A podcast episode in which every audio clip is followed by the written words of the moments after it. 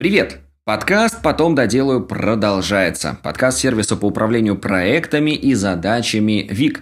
У микрофона ведущий подкаст Илья Вахмистров, и я продолжаю рассказывать тебе о том, как укладываться в дедлайны, работать в команде и быть лучше. Сегодня буду делать это совместно с нашим гостем. Общаться мы сегодня будем с Сергеем Колусевым, генеральным директором и сооснователем Финтабло. Да, привет, привет. Ну, начать хочется, конечно, э, с той позиции, на которой ты сейчас находишься. Какой у тебя пул задач? Как выглядит твой классический рабочий график на день? Сейчас занимаю позицию генерального директора, собственно, с марта 2020 года, как стартанули эту компанию. Вот так на этой позиции и нахожусь. Какой рабочий график, ты спросил, да? Да, да, да, да, да. Ну, то есть, вот как, как начинается день, много ли задач в течение дня, как ты их распределяешь? Да, но сейчас задача уже меньше, чем в тот период, когда мы только начинали компанию. Тогда ну, на старте нас было всего лишь там 4 человека. Делали все своими руками, чисто по-стартаперски, распределяли все задачки между друг другом. И позиции всех компаний были достаточно условными. Вот сейчас, э, конечно же, уже организационная структура в компании, работает 50 человек, э, за каждое направление есть свой руководитель, поэтому я занимаюсь сейчас чисто задачами SEO, и э, если говорить про мой календарь, то он сейчас э, у меня так достаточно лайтово наполнен. Э, есть э, координация один на один, которую я провожу еженедельно с руководителями, которые там первую линию C-1 да, у нас составляют в компании. А есть периодические также встречи с руководителями общие, там, по планированию, например, месяца, экваторные встречи, вот, и встречи с советом основателей. А в целом график достаточно свободный, наполняя его задачами развития, э, которые есть в текущий момент, ну, либо влетающими какими-то задачами э, срочными. Ну, обычно это как когда кто-то выходит э, на связь, хочет познакомиться для того, чтобы какое-то заключить стратегическое партнерство. Вот, эм, наверное, так опишу. Угу. А каким был твой путь до данного бизнеса, данного проекта? Ты всегда занимался предпринимательством или, может быть, какой-то период жизни работал в нами? Угу. А, у меня был такой микс, необычный, наверное. В 2010 а, году я учился на втором курсе университета юридического, юрфака, и я не собирался становиться предпринимателем, я собирался а, значит, идти работать в прокуратуру вообще. И на втором курсе я понял, что что-то мне не особо как-то нравится, и плюс мне захотелось очень сильно попробовать себя в заработке, ну, реально пойти зарабатывать деньги начать. Вот, поэтому при поддержке там семейной я на втором курсе пошел, прошел там несколько собеседований, попал сразу в, на собеседование в Ростелеком, значит, на менеджер по заключению договоров, потом э, пошел, подумал, в онлайне же, думаю, как-то зарабатывают люди деньги. Вот, и нашел э, компанию, ага. которая занималась, э, ну, по сути, у нее модель была э, сетевого бизнеса, MLM, э, но продукт э, был вот как раз-таки, который, наверное, повлиял на мое развитие. Э, там э, продукт был это обучение по саморазвитию, по созданию пассивного источника дохода, по финансовой грамотности. То есть там Роберт Киосаки. Там я пробыл какое-то время в этой компании, вот, построил под собой, значит, какую-то даже структуру, получил а, базу такую, потому что, ну, базу работы в интернете с сайтами, потому что нужно было создавать э, поток какой-то, значит, лидов на себя, вот, и обучился, как создавать mm-hmm. странички в интернете и запускать э, Яндекс э, рекламу на них. Вот это был мой такой хороший, уверенный старт по работе с командой, наверное, по прокачке навыков э, вот, э, работы в онлайне. А после этого, значит, я завел свой блог. А, как обычно в те времена было, значит, там, 10-12 год, да, напомню. Это э, все, значит, кто хотел зарабатывать в интернете, заводились свои блоги по заработку в интернете. И все друг с другом коммуницировали, значит, так и зарабатывали. Вот какое-то время у меня был блог, потом я создал свой первый контентный проект – помню, по теме воспитания детей. И какое-то время они у меня просуществовали. В общем, в 2012 году мне просто э, моя мама говорит, слушай, ну, ты все равно там особо не учишься, все равно уже зарабатываешь, давай пошли в семейный бизнес, значит, будешь там как-то развиваться, помогать. Я говорю, давай. Ага. Вот, и продал все благополучно, э, передал деньги, вырученные с этого в семью, потому что Э, развивал это все, естественно, на, те деньги, которые мне мама как раз и выдавала. Вот, и пошел работать э, э, генеральным директором сразу же, ну, как бы официально, да, в кавычках генеральным директором, был назначен официально, значит, на позицию генерального директора в компании, это была ОШКа, и проходил с 12 по 14 год такое испытание семейным бизнесом, потому что занимался вообще абсолютно всем, начиная там от позиции, занимал позиции продавца, товароведа, водителя, грузчика, финансиста, там, проходил проверки, вообще делал, короче говоря, абсолютно все. Открывал магазины, закрывал магазины. А, был такой разно, разнонаправленный многопрофильный бизнес, в котором я проработал два года. Это были два очень таких интенсивных года. И я понял, как работать в партнерстве, но не в классическом партнерстве, а в таком семейном партнерстве.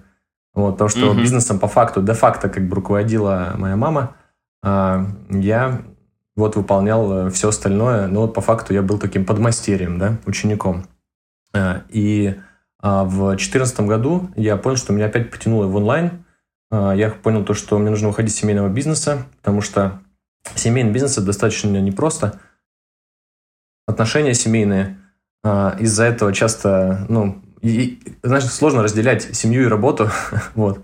И поэтому в какой-то момент я понял, что мне нужно уходить в, получается, 2014 году я ушел, а, взял кредит, продал машину, помню, э, и пошел а, там сразу на персональное обучение по а, заработку на контентных сайтах. Я помню, там Роман Пузат такой был, обучал.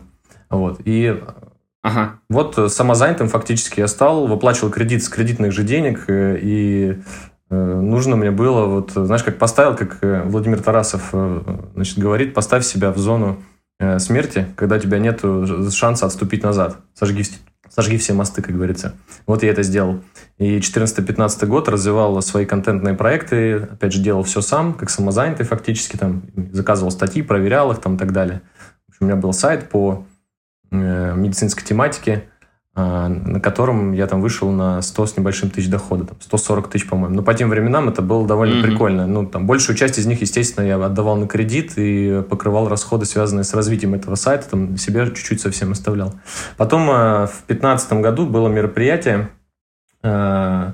обучающее такое, и оно проходило в Таиланде. И там, типа, вот топ-топ, самые сливки, знаешь, э, той закрытой информации, там, как развивать свои контентные проекты.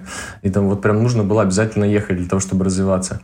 А, я помню тогда, вот как раз-таки у меня был опыт работы в найме. А, я пошел к а, Денису Ларионову, компания Модеска. Я помню, устроился сборщиком семантических ядер на полтора или два месяца. Мне нужно было просто денег накопить. Вот, у меня была зарплата, я там кое-как отработал. Помню, помню, запомнил то, что вот я понял, что вот э, работа на кого-то это вообще не для меня, потому что э, у меня всегда есть какое-то свое видение, и э, я там тест недавно как проходил, мне давали, там, значит, этот э, психотип, это психотип, короче, управленец. Вот. Ага. вот. мне сложно с другими управленцами, естественно, срабатываться, потому что э, такая лидерская как бы хватка есть определенная. А, тем не менее, значит, э, этот опыт я получил, отработал, поехал туда, значит, в Таиланде я просто получаю рекомендацию, что мне нужно продать долю в своем проекте для того, чтобы развиваться дальше, и нахожу там своего, по сути, партнера Ивана Плаксу, э, с которым мы там до сих пор вот как раз сейчас вместе работаем. В 2015 году он покупает у меня долю в моем контентном проекте. Дальше мы начинаем работать над развитием этого контентного проекта. Естественно, общаемся, понимаем, что сходимся по ценностям. А, и я говорю, слушай, ну как-то хочется дальше, говорю, двигаться. Как-то вот, э, может быть, у тебя, говорю, есть какие-то идеи. Он говорит, да приезжай в Краснодар, а я тогда в Волгограде жил.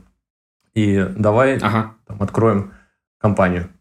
Я говорю, слушай, давай, что, классно. А, там мы с женой только поженились, и там, по сути, для нас, э, знаешь, как это, э, ничего нас не держало вообще, все двери были открыты, нас э, никакими обязательствами мы обременены не были. Кредит я уже отдал с тех денег с, с продажи доли в проекте. Вот поэтому просто угу. там, срываюсь достаточно быстро. И в октябре, значит, туда еду в Краснодар, меня Иван встречает. Дальше я снимаю быстренько квартиру, перевожу туда жену. И вот в октябре мы открываем компанию совместно, профит называемая. А с 15 там, по 18 год, по середину 18 года мы развивали эту компанию. В 17 году мы дорастаем до такого размера, когда у нас достаточно много уже проектов одновременно ведется. Проекты там в той компании это были контентные сайты. А, и в тот момент у нас там посещаемость ежедневная этих сайтов была больше 100 тысяч человек в день. Было порядка там угу. 40, по-моему, проектов, 40-50 сайтов на постоянном обслуживании. И создавались еще ежемесячно 2-3 штуки новых. В общем, компания, все хорошо. И вот, значит, мы сталкиваемся с тем, что финансовый учет задолбались вести в табличках, там, сводить это все каждый месяц, который новый начинался. Это вот э, все по, этому, по этим проектам свести, тем более, что доли в этих проектах были разные. А, и замешаны еще деньги были личные с деньгами бизнеса. И мы, в общем, э, знаешь, как новый месяц, который подходил, мы такие, блин, опять сводить, опять э, все вот это вот. Значит, где-то мы закрывали прям просто глаза, там, знаешь, там где-то округляли, докладывали со своего кармана. Ну, в принципе, чем мы вдвоем этот бизнес вели, нормально, вытаскивали mm-hmm. себя просто, знаешь, по-простому. Типа, пришло, значит, ушло, вот сколько осталось, столько поделили. И как, какие-то деньги на поддержку операционки там внутри бизнеса крутились. И, э, значит, мой партнер, как раз Иван тогда, он вел финансовый учет. Он говорит, я задолбался уже, в общем, я пойду искать кого-то, чтобы, чтобы ага, это, решить ага. проблему. Значит, поискал, нашел э, Сашу Афанасьева. Но Саша Афанасьев тогда как раз только-только вот первых клиентов себе брал, только-только начинал свой бизнес, который превратился потом в компанию «Нескучные финансы». И мы были у него одними из первых клиентов. Вот, и, значит, мы настраиваем финансовый учет. Я э, помню, что вот он для нас такие сессии проводил для двоих, и э, я насмотрел на это, на все, знаешь, я вообще нифига не понимал. Думаю, что значит деньги, которые пришли, это еще не выручка. Э, типа, что это все значит, э, как, как это есть денежное движение денег, а есть отчет о прибылях и убытках, и там все это по-разному, признаются по-разному, значит. Вообще ничего не понял, задолбался, в общем, как-то, знаешь, я так отсоединился, но Иван дожал, он внедрил финансовый учет в итоге на табличках. А, и мы поняли то, что мы как бы поменяли шило на мыло. То есть вроде теперь значит, есть финансовый учет, но тем не менее нужно вести на табличках и все равно тратить кучу времени. Попробовали на, на бухгалтера это все делегировать, бухгалтер не справилась. А у нас э, что тогда, как бы команда разработки своя была в компании. И мы такие, ну да, давай mm-hmm. разработаем свое просто решение и все. Потому что на рынке мы тогда, помню, поискали, мы ничего на рынке не нашли, то, что нам под, подходило бы. Мы, в общем, мы пока заканчивали с Сашей работу совместную, мы написали первую версию сервиса уже для себя. И, значит, когда Саша уходил, мы ему показали эту первую версию сервиса. Саша такой, нифига себе, говорит, вот это вы быстрые. Мы говорим, ну а что, нормально. И, значит, э, что получилось? Получился уже первая версия как раз-таки сервиса финансового учета, который через какое-то время вот как раз-таки трансформируется в финтабло, да? А, этот сервис мы начали показывать там своим коллегам, они тоже его захотели. В итоге мы начали продавать коробочные версии и ставили их прямо на серваки. А, вот. И это продолжалось у нас там до там, 19 года фактически. Но в августе 18 а, года, в августе 18 года а, мы значит, приняли решение о том, что мы будем выходить из этого бизнеса, мы будем продавать компанию, потому что а, мы заметили как раз-таки благодаря сервису, благодаря финучету, то, что рентабельность падает. И плюс ко всему, там рынок э, сам по себе схлопывался, бизнес, бизнес-модель, короче, умирала, потому что основной канал дистрибуции, который у нас был – это, по сути, угу. ну, как мы, мы там трафик получали весь из поисковиков, а поисковики тогда политику такую заняли, то, что они хотели на себе, на своих сервисах трафик замыкать. Вот там начали турбо-страницы появляться у Яндекса. А вот э, у Гугла тоже начинал, начинал поиск, быстрая выдача появляться. Дзен появился контентный проект. Ну, мы поняли то, что все, как бы нас начинают выдавливать просто, и у нас проекты все хуже и хуже окупаются. Поэтому нужно было продавать, а у нас тогда к тому времени своя вся инфраструктура была готова по созданию этих сайтов. То есть у нас своя биржа контента была, у нас была, был свой сервис монетизации, у нас был э, сервис тематического проектирования. В общем, там такой э, пул сервисов, э, прям целая система, которая работала и давала угу. вот такой результат. Вот. И мы тогда, э, помню, договорились о продаже как раз-таки тому Денису, с которым, которого я работал по составлению семантических ядер еще в каком там, в 15 году. А, вот. А сотрудники тоже там, которые у нас были продуктивные, которые там а, про, про, работали на, на, на позициях на определенных, э, тоже были им интересны, поэтому они прошли собеседование. Часть сотрудников, кор, короче говоря, к ним перешла. Мы не могли больше продолжать тот бизнес, ту бизнес-модель. Ну, в общем, выходим с, с какой-то командой, какую-то команду мы там оставили, три или четыре человека вместе с собой и пошли дальше. А, вот э, с 2018 года, с августа по конец 2019 года, это такой был период проб, ошибок и обучения а, а, активного, очень интенсивного. Мы ездили, помню, обучаться маркетингу э, брали, знаешь, такие программы персональные, коучинговые всякие, там на Кипр ездили, в Турцию ездили обучаться, угу. заканчивали мини-MBA, заканчивали школы там по скраму и так далее. И активно, в общем говоря, обучались. За этот период попробовали мы три бизнеса, маркетинговое агентство, я помню, а, своя онлайн-школа, инфопродюсерское агентство мы пробовали. Тогда онлайн-школы были как-то так на, на гребне волны. И, в общем, мы там подумали, почему бы нам не попробовать. Даже пробовали, я помню, написать свой сервис э, сквозной аналитики. Но как-то все, знаешь, не пошло. И тогда вот э, мы mm поняли то, что, знаешь, как свой бизнес, когда получается, э, довольно неплохо, и ты зарабатываешь какие-то деньги, у тебя крылья вырастают, ты такой думаешь, блин, вот я красавчик, все классно, значит, я такой крутой предприниматель, а, ну, я зарабатываю уже деньги, ведь, да, у меня есть команда, и все работает как часы с минимальным моим участием. А потом, значит, ты выходишь, попытаешься что-то новое открыть и ударяешься очень больно об реальность. И вот э, так же и с нами было. А, по конец 2019 года мы вот пробовали, пробовали, пробовали. В 2019 году мы попробовали сделать э, сервис, э, тот финансовый учет, который мы продавали по, ну, как коробочную версию облачным. И мы сделали его на узкий рынок, на рынок веб-мастеров как раз-таки. А вот это было облачное решение, мы сразу же буквально за полгода выбрали весь рынок полностью, потому что он был очень маленьким. И начала капать какая-то копейка, но там копейки, ну, реально копейки совсем небольшие по подписке. И мы поняли mm-hmm. то, что ну, нужно двигаться как-то дальше. А, а за это время мы, а, поскольку ничего не зарабатывали, только тратили а, там я подошел к тому, что у меня жена была беременна уже второй дочкой, вторым ребенком, и у меня просто денег на жизнь даже нету. Поэтому я продаю машину, тогда помню. Я говорю, ну все, сейчас, короче, вот э, развиваем этот сервис финансового учета, либо я, короче, в найм ухожу. А, мы в тот момент поняли, в конце 19-го, то, что либо нам выходить вот прям на Россию, развиваться на СНГ, да, на, на, на всех предпринимателей со своим сервисом, а, либо, ну, все, уже что-то новое еще раз стартовать, уже просто нету финансовых ресурсов. Но мы понимали то, что mm-hmm. нужно было иметь э, канал дистрибуции, потому что конкуренция была на рынке достаточно большая, даже в тот момент. В 2019 году я промониторил, промониторил рынок, было порядка 17 сервисов финансового учета разных, находящихся на разных стадиях вообще. И были уже лидеры рынка, которые работали там с 15 что ли, года достаточно старые. А, поэтому понимали, что на маркетинг просто мы не вытянем конкурировать.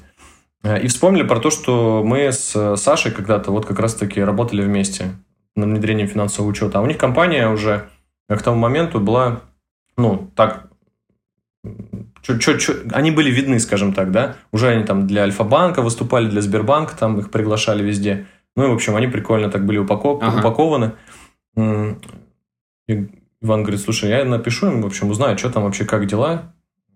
Пишет им. А они были тогда в Таиланде на стратегической сессии. А, и, я, значит, отвечают ребята то, что, о, прикольно, а мы тоже думали над тем, чтобы создать свой сервис финансового учета, значит, облачный. Мы говорим, давайте общаться. И с, с конца ноября 2019 года по февраль 2020 года мы проводили встречи, мы э, синхронизировались по видению, по ценностям, по целям, поняли то, что с этим порядок, и вот решили мы создать совместную компанию. Но мы уже тогда, знаешь, как еще в декабре месяце мы поняли то, что мы будем вместе точно работать, поэтому э, мы сразу же, поскольку у нас ну, как бы ресурсы разработки остались, у нас там был, был, были разработчики, значит, был разработчик, с нами остался Дима, который с 2015 года с нами работал mm-hmm. которого нужно было что-то делать. вот. И мы такие, так, давай переписывать сервис на современную платформу, там, учитывая все там требования по безопасности, значит, скорее всего, будем вот эту тему качать. Вот, и получается, пока мы вели переговоры, мы уже переписали архитектуру сервиса, промониторили конкурентов всех. И в марте 2020 года мы создаем компанию, регистрируем NFSoft наш. А, и э, нас тогда было четверо. Вот я, Иван, наш разработчик Дима и моя жена Алена – которая занималась дизайном. Вот. А, в мае месяце мы открываем продажи, то есть в марте мы зарегистрировали 2 марта, в мае мы открыли продажи, а, и, начали, и пошел первый ручеек денег к нам. То есть нам очень важно было быстро стартануть продажи, начать брать деньги для того, чтобы подтвердить гипотезу продукта и гипотезу э, канал, канала. Угу. То есть у нас был канал защищенный нескучные финансы, внутри которого мы ну, его использовали как канал дистрибуции по факту, да. Саша с Сергеем обеспечили нас пиар-поддержкой, они проводили вебинары, выступали, и мы занимались продуктом, вот, и всем остальным, как бы, да. В общем, продажи пошли, для нас это было классно, все, как бы люди начали платить деньги, значит, продукт как бы имеет право на жизнь, надо развивать дальше. И вот начали нанимать сотрудников первых уже.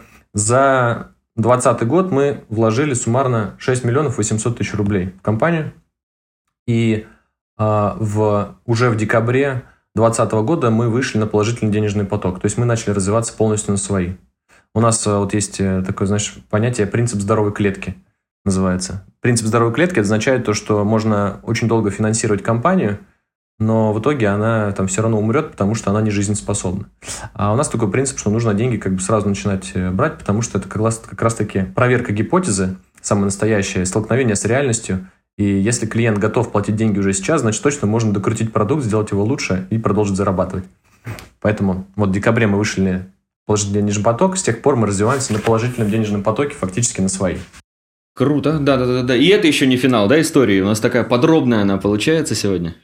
Ну, это был такой, знаешь, э, получается, до 2020 года я тебе писал, сейчас 23 начало, но если вот прям очень крупно там пройти, то э, сейчас у нас э, там 50 сотрудников, сейчас в 2021 году по отношению к 2020 мы выросли почти в 9 раз по выручке, в 2022 году по отношению к 2021 мы выросли в 2 раза, и сделали 70 миллионов выручки, и мы сейчас вышли уже в прибыль. То есть мы были в положительном денежном потоке, но убыточные, угу. потому что мы выручку э, призна... У нас сервис, за сервис клиент платит как бы авансом за 12 месяцев, предположим, но мы выручку признаем по, по 1,12 ежемесячно в момент оказания услуги. А, поэтому у нас всегда денежный поток был положительный, но мы были убыточные. И вот э, с января этого года а, мы вышли в чистую прибыль, вот сейчас уже там можем полноценно с гордостью назвать прибыльный, прибыльным бизнесом. Слушай, ну это круто, это реально круто. Есть, конечно, очень много в связи с этим вопросов. Э, как раз, да, ты уже сказал, насколько вы выросли в команде, но вот каков охват вашим сервисом и э, какие ниши вы охватываете? То есть это малые компании, да, более крупные. То есть вот кто ваш клиент? А наши клиенты – это любые сферы бизнесов, а, малых и средних, малого и среднего размера. То есть, э, а, ну, по классификации, как бы вот этой стандартной, да, государственной классификации, у нас э, до 2 миллиардов э, годового оборота компании считаются средним бизнесом, до 250 сотрудников, если я не ошибаюсь. Среднее предприятие – это выручка от 800 миллионов до 2 миллиардов э, рублей в год, не более 250 сотрудников. Вот э, с такими компаниями мы работаем. Сейчас у нас 1200 компаний ведут учет. Угу. Оборачиваясь сейчас назад, немножко смотря да, в ретроспективу, ты действительно описал нам огромное количество этапов своей предпринимательской деятельности, развития своего как руководителя, как предпринимателя. Можешь ли ты выделить какую-то одну ошибку, которую ты бы не хотел совершать, которую ты бы вот по-другому сделал. Я понимаю, что предпринимателей таких много, но вот может быть какая-то очень ярко запечатлелась. Ошибка. Мне кажется, я за все это время совершил вообще все ошибки, наверное, которые только можно было совершить.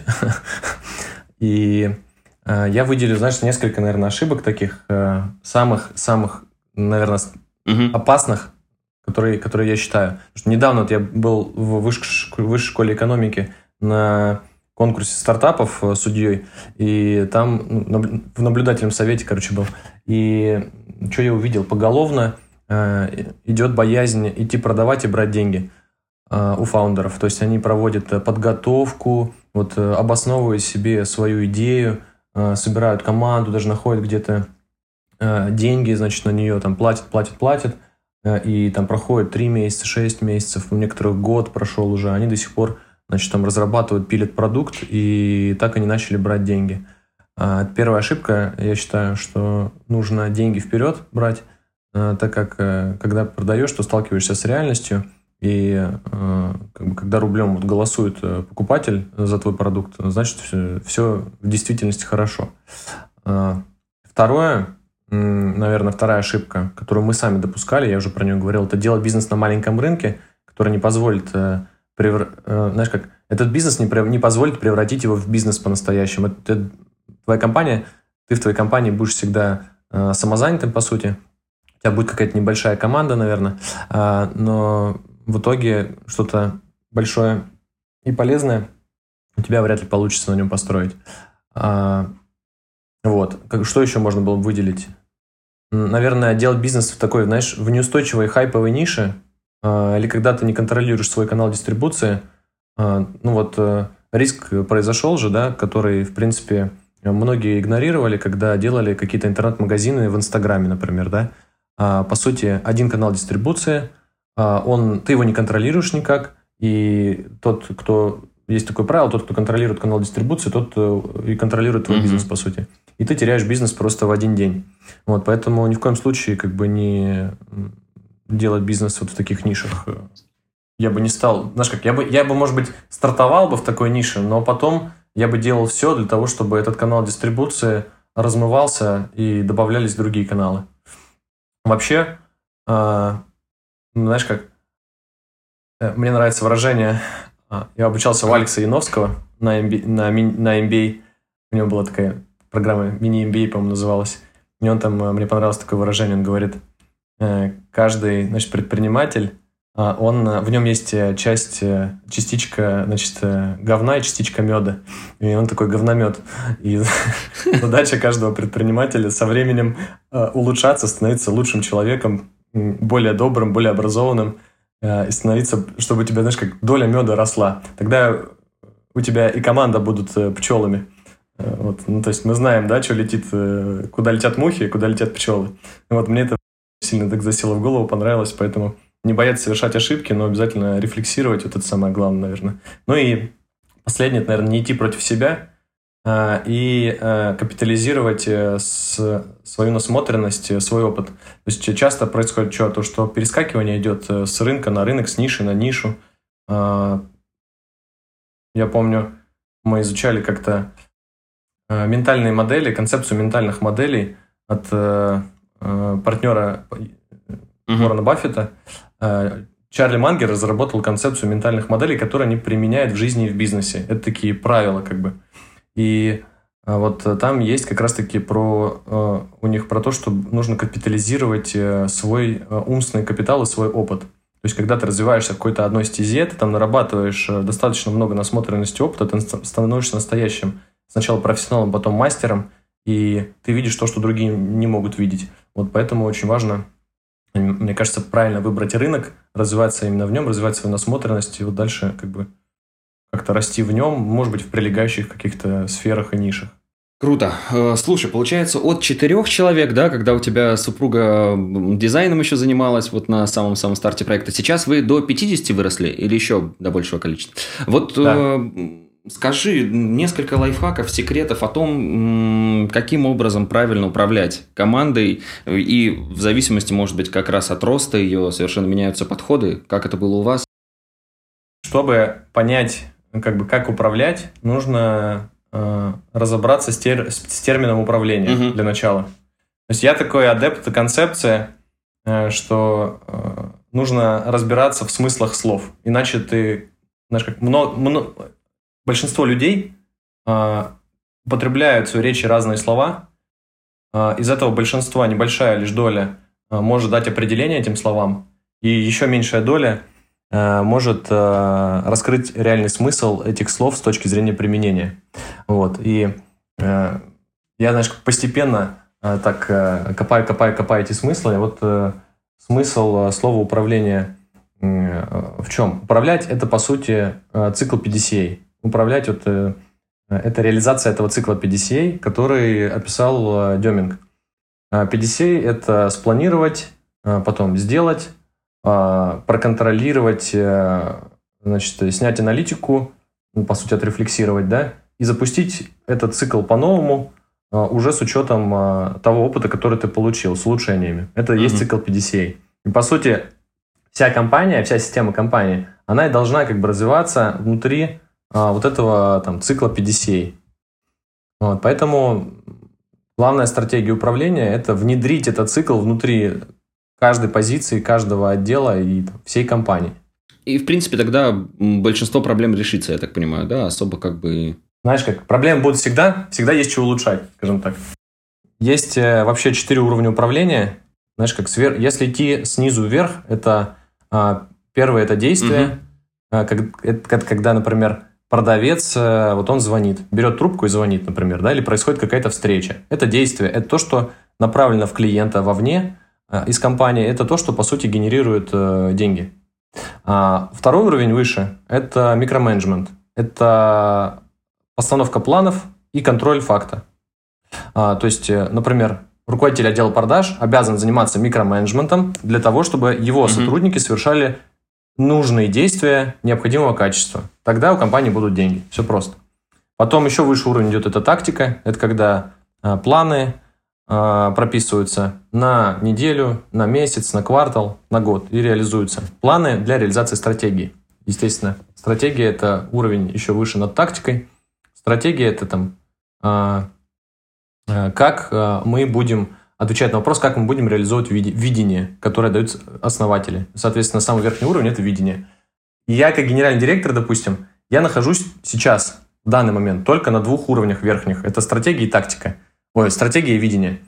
А, тактический уровень у меня а, у руководителей, которые подо мной первую линию составляют. То есть угу. они, когда новый человек приходит в команду, допустим, мы создаем какой-то отдел, или он подхватывает какой-то отдел, у которого не было руководителя, он приходит, адаптируется, и значит, после адаптации через две недели он предоставляет план и цель, и, вернее, знаешь, как план, набор KPI и набор целей, которые он э, видит, что необходимо достичь. И я утверждаю это. Ну, либо там корректирую, потом мы это утверждаем. И все, он идет реализовывать этот план. Это тактика, по сути. И дальше также он работает на уровне микроменеджмента, кто-то еще работает там на уровне действий, в зависимости от того, э, какая структура под э, руководителем есть в данный момент. Вот, поэтому мои задачи такие – это определять видение и стратегию в компании, утверждать ее с советом основателей – а потом э, второй важный э, пункт – это собирать команду, превращать в коллектив ее. А, то есть превращать в коллектив – это означает, э, что команда, в команде работают люди, которые объединены едиными ценностями и целями. Вот, и они дружат друг с другом. Эти люди дружат друг с другом, а им вместе интересно, они вместе кайфуют. Вместе там ездят, там, я не знаю, там, на шашлык общаются. Mm-hmm. Ну, у нас шашлык, значит, заменен, заменен квартальными выездами. Мы на квартальной тактической сессии выезжаем куда-то и берем не только руководителей, у нас есть практика, мы берем там из команды еще ребят. Вот. Третий пункт – это утверждать цели и планы, естественно. Я уже про это сказал. Четвертый – это задавать стандарты и большие вызовы для команды. И пятый пункт – это, наверное, формировать смысловое поле компании, то есть, по сути, корпоративную культуру. А вот э, как раз этап э, формирования команды, он как-то поменялся у вас с ростом э, компании? Как это происходило в начале, когда вас было совсем немного, и как это происходит сейчас? Как принимаете новых сотрудников? А сейчас, если это касается, допустим, руководящих позиций C-1, то, естественно, это там, я сам принимаю лично здесь участие, формируем портрет кандидата с HR-директором, ну и так далее. Там принимаю участие в собеседованиях, э, тестовые задания смотрю, там дальше в адаптации участвую и так далее. Mm-hmm. Если это ниже уровень, то сами руководители это делают. Вот у нас есть э, система э, найма описанная, и у нас есть система четкого принятия решений, кого мы берем, кого мы не берем. Значит, есть э, четыре фактора, по которым э, мы определяем, кого брать и не брать. Э, первый фактор. Когда вот мы прописали, поняли, для чего нам нужен человек в команду, какие функции он будет выполнять, какую, какую работу он будет выполнять. Да? А, вот мы сформировали этот портрет. А дальше идут кандидаты на собеседование. На чем мы смотрим? Первое, мы смотрим на интеллект. Угу. У нас есть во-первых, там тестирование. Э, с тестами мы работаем с 2017 года. Это профессиональные тесты, э, вот, э, университетские, с высокой степенью точности. Мы уже там научились с ними работать, поэтому они служат одним из источников информации. Второй источник информации для нас – это, естественно, сам, само собеседование, потом резюме кандидата, потом э, информация с прошлого места работы э, и тестовое задание, которое выполняет кандидат. Вот. Э, поэтому вот по этому тесту мы смотрим на интеллект. Если это руководящая позиция, то требования к интеллекту повышенные. Интеллект должен быть выше среднего. Вот. Если это позиция какого-то специалиста, то мы смотрим, какие конкретно э, интеллектуальные там, качества должны быть у человека. То есть, например, вычисления, там, например, да, э, должны быть сильные, если это аналитик и так далее. А второе, мы смотрим на личностные качества, soft skills ами, которые да, называются. А у нас, опять же, есть портрет идеального э, кандидата с точки зрения soft skills ов. И мы, по сути, знаешь, как э, человек по чек-листу этих качеств прогоняем. Ну, там, например, он должен быть активный, он должен быть внутренне мотивированный, он должен быть самоорганизованный, он должен быть командный, должен любить свое дело, должен быть ответственный, там, понимать э, должен, что он хочет, он должен быть э, этичный, то есть соответствовать этическим нормам нашей компании. Вот, э, он должен быть добрый, неконфликтный, неконфликтный, клиентоцентричный. Вот практически все, наверное, я перечислил, что у нас входит в идеальный, портрет идеального кандидата. А, третье, мы смотрим на hard skills. Вот, по hard skills ам мы как действуем? В портрете мы определяем, мы идем не от того, вот весь стек, типа, да, что он должен делать, ага. какими качествами он должен обладать. А мы смотрим от обратного. Мы смотрим, без чего он у нас точно не сможет. Вот такой минимум, как бы, да, самый. И вот этот минимум мы проверяем.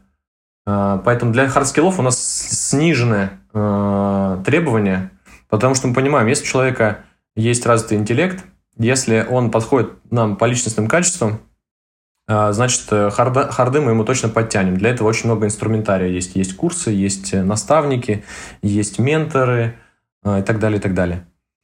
А, вот. И четвертое, дай бог памяти. Значит, интеллект, soft skills, hard skills.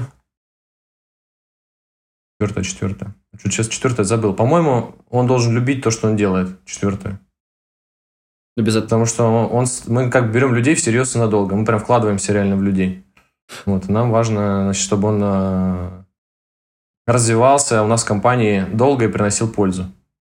Вот, кстати, Сереж, скажи, пожалуйста, бывало, бывали ли кейсы, когда э, руководителя вы выращивали внутри компании? И если да, то что проще? Вырастить такого человека или все-таки нанять извне? Тут, знаешь как, зависит от стадии развития компании, наверное, и от того, какие сейчас цели стоят. Вот проще всегда нанять э, с рынка, но вопрос, эффективнее ли. Часто нельзя, некого просто выращивать. Вот компания маленькая, да, некого выращивать. Поэтому берутся люди уже готовые часто. Либо берутся люди, которые уже на прошлом месте работы. Они, например, были спецами, там, сеньорами, и уже где-то пробовали руководить, например, да. Э, либо э, начинали как лиды, там небольшой опыт у них. А, можно, на мой взгляд, это вот самое лучшее, брать такого человека, который у тебя будет э, вместе с твоей компанией расти дальше. А, если говорить про уже более-менее зрелую компанию, у которой, у которой есть э, внутри штат, люди, и вроде как есть возможность нанять да, новых людей в команду, уже готовых. Здесь по опыту а, есть, нужно учитывать два фактора. Первый, э, насколько есть компетенции внутри команды уже, по развитию данной области. Бывает такое, что есть э, в команде уже достаточное количество компетенций для старта, и можно подкрепить это все там экспертом, каким-нибудь ментором, и все поедет нормально. Бывает, что такого нету. Тогда, естественно, нужно нанимать с рынка готового. Но с рынка готового нужно понимать, то, что готовые с рынка хорошие, они чаще всего э, уже где-то сидят, и им там хорошо платят, как бы, да. Поэтому нужно хантить. Это хантить, это, на мой взгляд, не особо этичная история и еще и достаточно как бы такая долгая. Угу. Вот. Поэтому нужно в первую очередь, в первую очередь, я считаю, нужно искать людей внутри команды и давать им возможность расти. Это как раз таки является одним из преимуществ растущей компании, которая является стартапом, либо переходит из, из фазы стартапа уже в фазу активного роста. А, супер, спасибо большое. А, ты сегодня уже обмолвился по поводу своей личной жизни. У тебя есть супруга, двое детей. Или мы на этом этапе только остановились? Может быть, детей уже больше? Скоро будет трое. Скоро будет вот так вот, вот. Так вот, скажи, пожалуйста, удается ли соблюдать вот эти пресловутые границы работы и личной жизни? И как ты относишься к выражению либо карьера, либо личная жизнь? Приемлемо ли это для тебя? Мне нравится выражение «счастье – это результат хорошо организованной жизни». Вот, поэтому жизнь нужно брать в свои руки и, естественно, организовывать. А есть инструментарий, там, который я, например, применяю в организации. В первую очередь э, это календарь. Календарь, вот ты, ты сел, как бы ты планируешь да, свою рабочую неделю, дальше у тебя выстраиваются какие-то ритуалы определенные, и в целом я не вижу проблем, препятствий, а, чтобы как бы развивать свой бизнес и еще и уделять время семье. Вообще есть три сферы жизни, ну, например, как у меня, да, я говорю про себя, я не считаю то, что я там какой-то эталон или там у меня, э, так, так как у меня должно быть у всех людей. Просто у меня это работает в жизни вот так, да, я это опишу сейчас. Э, может быть, кому-то это будет полезно. А, есть э, три сферы жизни, которым, я считаю, необходимо уделять внимание по-любому. Иначе ты закончишь жизнь несчастливым. Первое – это здоровье, второе – это семья, и третье – это самореализация. А, вот в сфере здоровья и в сфере семьи, и в сфере самореализации, в этих в трех сферах э, необходимо продумать мечты. То есть даже, знаешь, как не продумать, а прям сердцем, душой их прочувствовать. О чем ты мечтаешь в этих трех сферах? Вот там, в сфере здоровья, о чем я мечтаю, да? Это достаточно сложное такое упражнение. Потому что настоящая мечта, она обладает такой, знаешь, безграничной энергией. Она тебе дает столько энергии, что у тебя там вообще вопросы про какое-то там выгорание, или вот еще про какие-то такие вещи, они вообще автоматически отпадают. То есть тебе это должно хотеться очень сильно. Именно желание должно идти из, из, из внутри тебя. А, когда ты продумал мечты, ты можешь поставить цели по достижению этих мечт. А, когда ты поставил цели измеримые, да, четкие а, по достижению этих мечт, ты можешь, а, соответственно, продумать план, план достижения этих целей. И план достижения этих целей – ты обязан приземлить уже на календарь в виде конкретных действий и задач. Конкретные действия и задачи у тебя там, ну, например, ежедневно обучаться какое-то время, да, то есть какие-то ритуалы для себя сформировать. Сколько-то раз в неделю пойти, уделить время э, своему телу, вот, позаниматься спортом.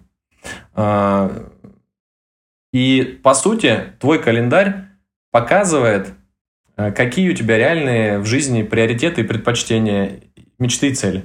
Вот если посмотреть на календарь человека, если посмотреть на то, куда человек реально тратит свое время, это и будет его приоритизация. А, у меня, допустим, в моих приоритетах друзей нету. Ну, как бы вот мне не хватает на друзей. Мне хватает на семью, на здоровье, на самореализацию. На это хватает. С друзьями э, у меня есть хорошие знакомые, мы с ними периодически встречаемся, я им помогаю, я их люблю, но если у меня станет вопрос, мне в выходные поехать с семьей, где-то провести время, потусить, или я пойду в баню с э, мужиками там, да, париться, то я, наверное, в 9 случаях из 10 выберу семью. Так. Угу, угу. Наверное, я ответил на твой вопрос, да? Да, да, да, да, сто процентов. Но... Э... То, есть, то есть, я сейчас еще момент здесь дополню, вспомнил. Вряд ли, ну, как бы, есть, э, знаешь, как жизненные цели, которые я так считаю, это мое мнение, которые ставит перед нами сама жизнь. Предприниматели, допустим, интервью, с которыми я смотрел, добились, добившиеся там больших каких-то результатов, они всегда так, знаешь, с сожалением говорят о том, что ну вот, бизнес вроде есть, все построил, все реализовал, а типа, а что дальше? А семья где? А семьей отношений нету. Полноценности, то есть, по, по сути, как бы нету, да? И а, вот э, очень важно, это первый, наверное, такой этап, когда ты где-то первые лет 10, наверное, учишься э, в чем-то, становишься мастером в своем деле. И ты нарабатываешь свой вот этот, знаешь, инерцию, ты нарабатываешь свой вот этот э, здесь капитал опыта и умственный капитал. Потом тебе уже это дается намного легче. Вот. И первый вот этот период, пока ты там молодой, где-то лет с 20 обычно он начинается – ты просто как бы херачишь. Ты работаешь по 10-12 часов. Ну вот у меня это так было. 10-12 часов, работа, работа, работа, обучение. А потом а, уже значит, начинается меняться потихоньку приоритет, уровень энергии немного другой. Уже начинаешь как бы перестраивать и пересматривать. То есть зависит от жизненного этапа. Каждый жизненный этап. А, есть э, такой классный вебинар «Цель неизбежности» называется, угу. Михаила Федоренко. Вот он там о чем рассказывает? О том, что до 12 лет, например, у ребенка цели бегать, прыгать, играть только.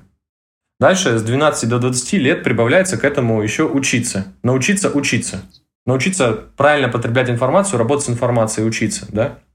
А учиться это означает э, действовать. То есть ты вот что-то почитал, сразу идешь, действуешь, проверяешь. Ну, просто без этого у тебя будут знания книжные, э, непримененные.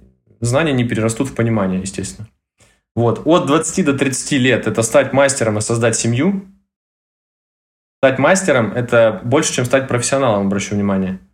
Э, стать, мастер, стать мастер что делает? Мастер развивает свою зону, в которой он работает дальше, шире, идет дальше, чем все остальные смогли продвинуться внутри этой зоны. Вот, на это, по сути, выделено как бы десятилетие, да?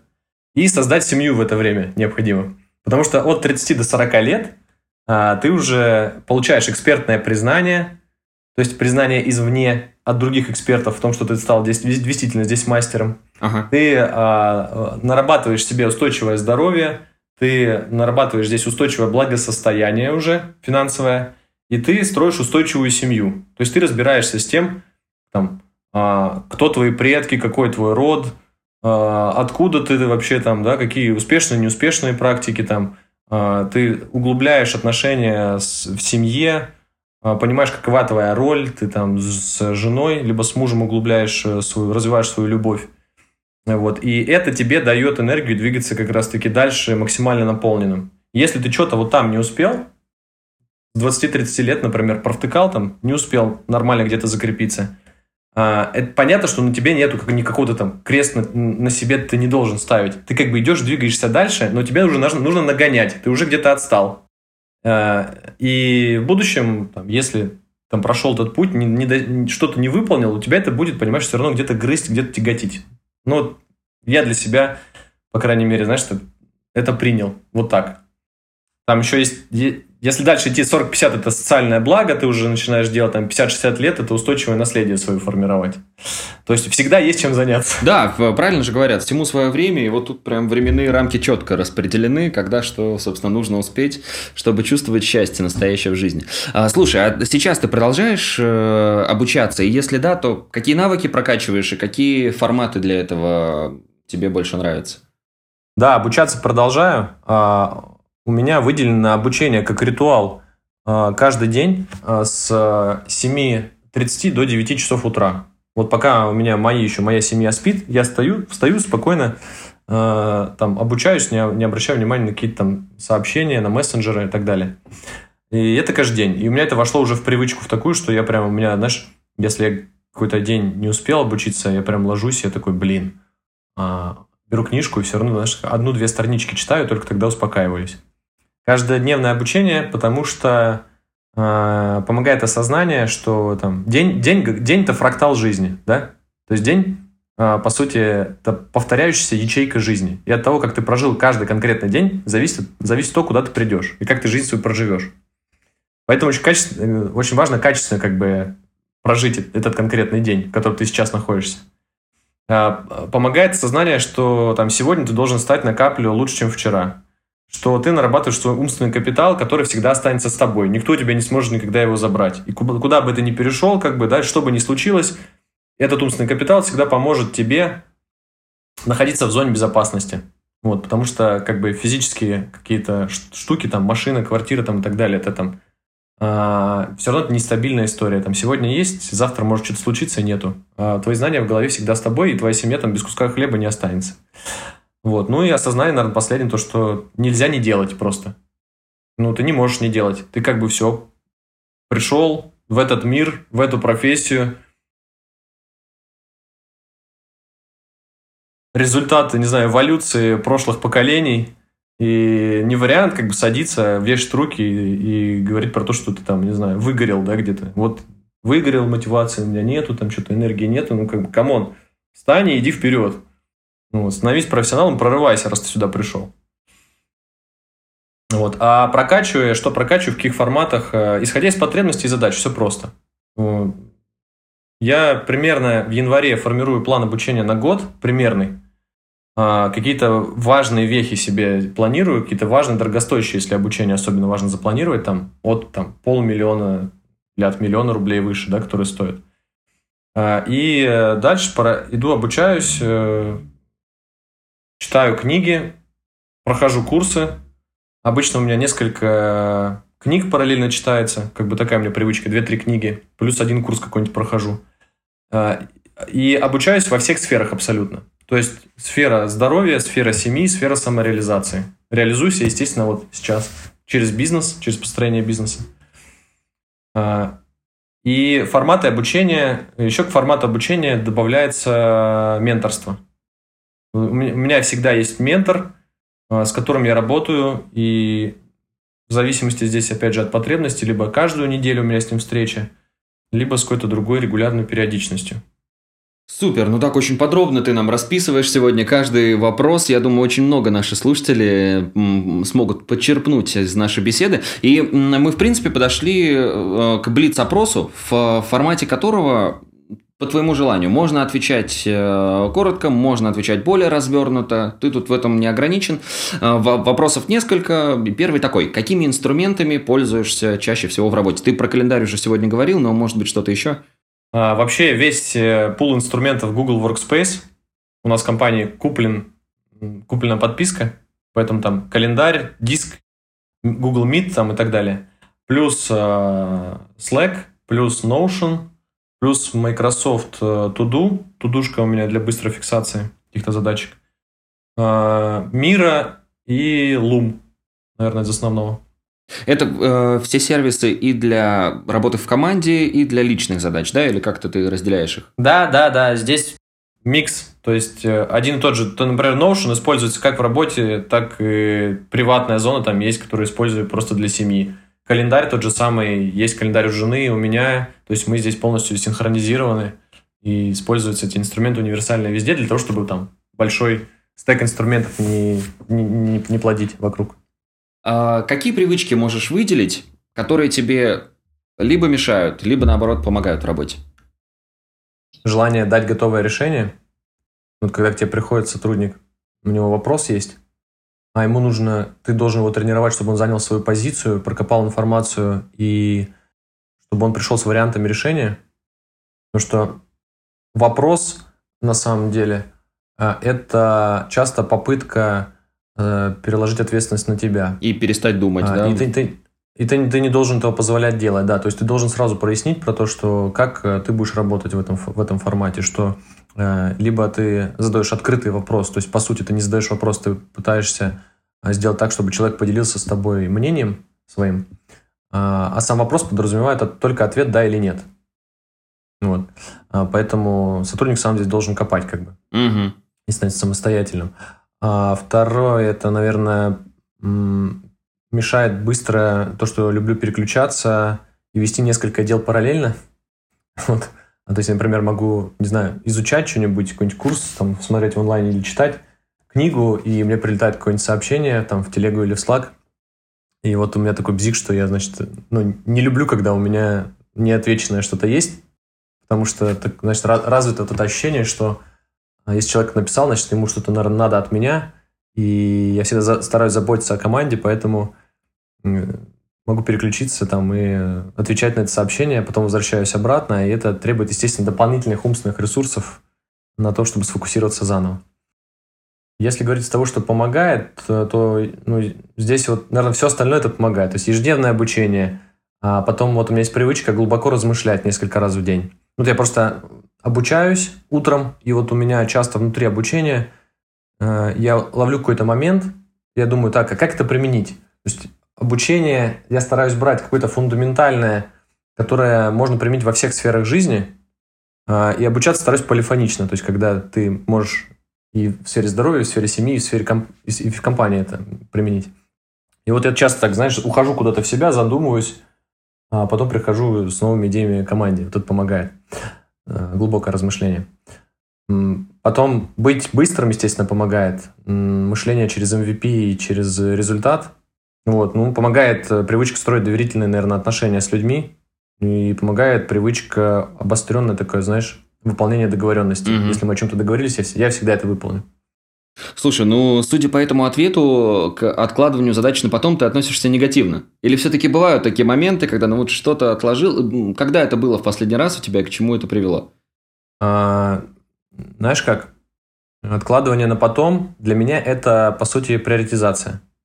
То есть э, есть э, бэклог задач и проектов, а, и есть циклы, внутри которых работаю я и команда. Угу. У, нас, у нас есть планирование кварталь... У нас есть годовая стратегическая сессия, дальше у нас есть ежеквартальное планирование, и у нас есть еще ежемесячные прогнозирование и планирование уточняющие. Вот, поэтому всегда просто перераспределяю приоритеты регулярно, а, фокусируюсь на чем-то, от чего-то осознанно отказываюсь или откладываю, потому что время руководителя ограничено, и этот ресурс ты не можешь ниоткуда дополнительно получить. Вот. Ну и, знаешь, не придаю слишком много большого значения, на самом деле, так, знаешь, стараюсь более расслабленно, что ли, работать. Но если у меня что-то вот не хочется прям сильно, если что-то не идет, вот сейчас, раньше я просто брал и делал, пересиливал себя, сейчас я такой, типа, ну, значит, нужно подождать. И действительно, часто бывает такое, что ты где-то отпустил, подождал, потом новая информация пришла важная, и ты либо вообще не делаешь эту задачу или проект, или делаешь ее вообще по-другому. Вот, поэтому важно, я считаю, отпускать немного, знаешь, давать отстояться. Даже угу. у продуктовиков, у меня Иван Плакса, директор по продукту в компании партнер, и вот он рассказывал про эту штуку, что любая идея должна отлежаться неделю или две. Это помогает очень часто вообще не делать э, много каких-то действий. А сегодня в формате нашего подкаста ты тоже уже немного раскрывал нам те качества, которыми должен обладать как предприниматель, так и, в принципе, любой человек в современном мире. Но в формате нашего Блица тоже не могу не спросить. Вот как ты считаешь, какие навыки 100% должны быть у человека в современном мире для того, чтобы он чувствовал себя востребованным?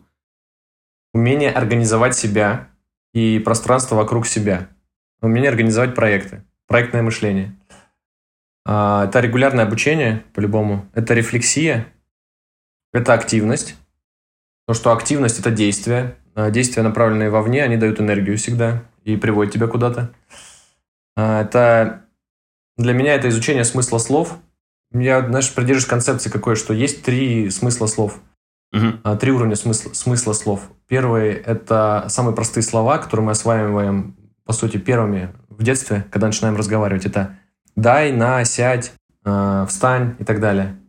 Э, слова второго уровня смыслов – это профессиональные слова, такие как система, э, качество, результат, контроль, управление и так далее. И ты в своей профессиональной сфере обязательно должен знать э, этот э, пул слов и должен понимать их смысл.